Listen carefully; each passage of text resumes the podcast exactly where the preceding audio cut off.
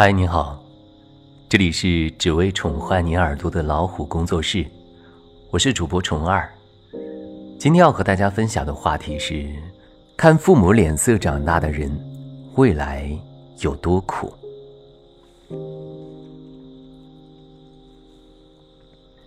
知乎上有一个问题：那些从小就缺乏自信的孩子是什么感受？答案如下，看得我很扎心。答案说：一直觉得我不重要，从来也不会跟人提要求，自己能做的事绝不麻烦别人。经常怀疑自己，随和，偶尔吃亏，也总是默默接受。被人夸和关注，永远受宠若惊，然后就会焦虑，觉得自己根本不配。怕失败，所以不敢努力。怕努力，依旧失败。留言里说自己权重的人不在少数，在这儿我还想给大家分享一个我朋友的故事。他说，从小到大，只要做错事，就会被爸爸大吼大骂，不小心摔碎一个碗，也会悄悄地打扫干净，因为太害怕，后来做相同的事情总是畏畏缩缩，非常紧张。而现在，我变成了妈妈，有了自己的女儿。我希望她继续在这种担惊受怕的日子里长大。朋友在很长一段时间里都觉得自己是一个非常胆小的女孩。他说，最可怕的是自己差一点又让自己的女儿重蹈自己的覆辙。他说，有一次他带女儿出去玩，同行的另一个妈妈想给孩子一个小小的花环。女儿明明很想要，但是却没有说话，朋友也没有注意到女儿的表情。过了一会儿，这个妈妈过来提醒说：“我刚才想给你女儿一个花环，但我看她一直在看你的眼色呢，好像不知道该不该要。”听到这里，朋友形容自己的心被狠狠地撞了一下。这么小的一件事情，女儿为什么要看自己的脸色呢？他记忆深处那个战战兢兢、怕父母责备的童年身影，竟和女儿重叠了。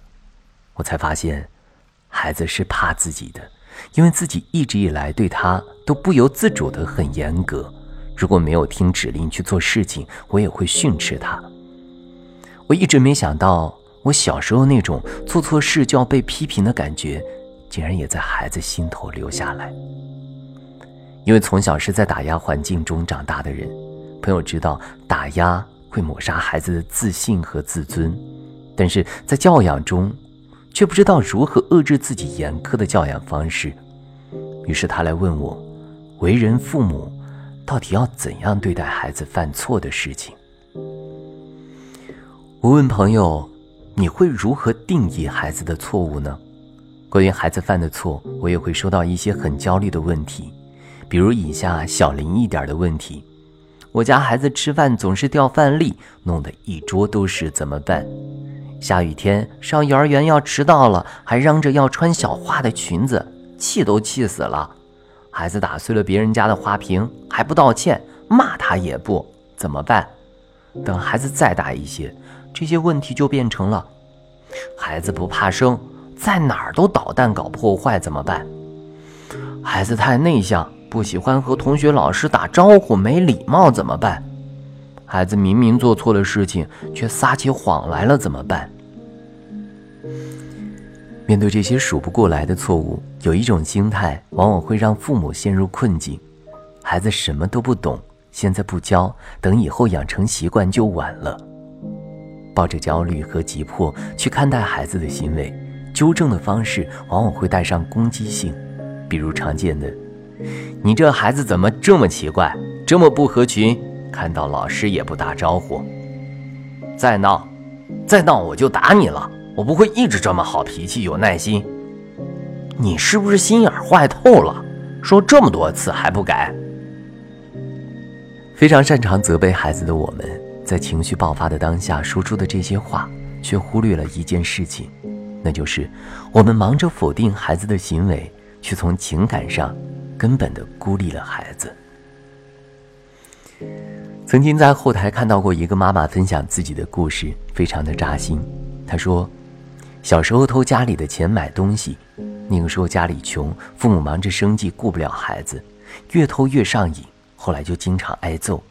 印象很深的有两次，一次妈妈拿着菜刀要剁我的手，害怕的我当时想，要是剁手能不偷，我也就忍了。我也不明白为什么我就是改不了偷。还有一次是夏天。我挨完揍，妈妈让我罚站。她躺在床上睡觉，我站在旁边哭，她还不准我哭。后来不知过了多久才让我睡觉。后来直到读了四五年级，有一次，我爸语重心长地跟我说：“你想花钱就跟大人要，别偷。”我那个时候才明白，原来可以这样做。从那之后，我再也没有偷过钱。长大后，我一直记得这句话，每每想起。都会泛泪光。原来我可以不通过偷来解决问题，但是为什么一直等到了四五年级，爸爸妈妈才告诉我？孩子并不会天生就能揣摩成人的想法，而很多时候，孩子缺少的永远都不是责备和大道理，而是打开心扉的那一扇提醒和帮助的门。让孩子知道自己可以怎么做，比让孩子因错误而受惩罚本身更重要。说不清缘由的道理对孩子来说毫无说服力，指不清楚方向的帮助只会让孩子陷入迷茫。不由分说的责备，则更会让孩子觉得自己不够好，自己是不被爱的。慢慢的，自信终将被磨灭，害怕尝试和犯错，成为那种从小就不自信的孩子。每个人都希望被温和对待，孩子也一样。我记得两岁多的时候，弟弟有一次很兴奋地把小汽车玩具从阳台上扔了下去，还叫我过去看，说：“妈妈，妈妈，你看玩具飞出去了。”那天我带着兄弟俩一起去找小汽车玩具，一边找一边和孩子们谈小汽车对我们而言代表了什么，弄丢了会发生什么事情，如果找不到，兄弟俩。会难过吗？我们花了很长一段时间，终于在一个草丛里找到了已经脏兮兮的小汽车。我和两个小男孩都弄得一身脏。最后哥哥说：“妈妈，幸好找到了，找不到我们都会好难过。”自此之后，我家的两个孩子再也没有向楼下扔过任何玩具。体验是孩子成长中不可或缺的一环。而唯有亲身体验过如何面对和处理错误的过程，孩子才能从中推演出属于自己的成长方程式。每个孩子最初都是通过自己的好奇心来认识这个世界，不停地触摸到规则的界限，也会在一次次调试中清晰起来，产生自己内在的规则和自律性。一个好的引导，并不需要立马纠正错误，讲道理可以先缓，重要的是。我们是否有合理可行的方式领着孩子做对的事情？教孩子如何做对的事情，当然比简单粗暴禁止做一件错的事情所花的时间要多得多，面临的挑战也要难得多。不要因为我们急于纠正和责备，让孩子害怕的把探索的脚步收回去，也把防御的界限收得越来越紧。更不要让孩子成为我们意志的扯线公仔，丧失探索的机会，失去做自己、可以有自己想法，甚至梦想的机会。所以，请换个角度看待孩子的错误。孩子犯错了，我们可以走到孩子身边，情感上支持他，理智上开解他。可以对他说：“孩子，我多想你知道，不管发生了什么事情，不影响我对你的爱。”但是我们也要明白，做错的事情，我们就要承担责任，并且想办法去补救。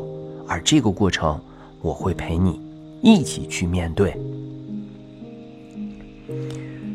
拒绝打骂、责怪、没完没了的唠叨和抱怨，给孩子一个宽松愉悦的家庭氛围，也给予孩子我们足够的信赖和耐心。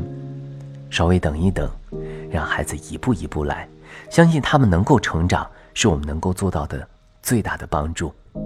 要知道很多孩子就是因为感觉到自己被父母信赖着才会为了回应这份信赖而努力。好了今天的分享就到这里欢迎订阅微信公众号老虎小助手”，进入右下角会员中心，收听本专辑的完整音频，以及获取超过一万个中英文有声资源。让我们下期节目再会，我是主播虫二，晚安。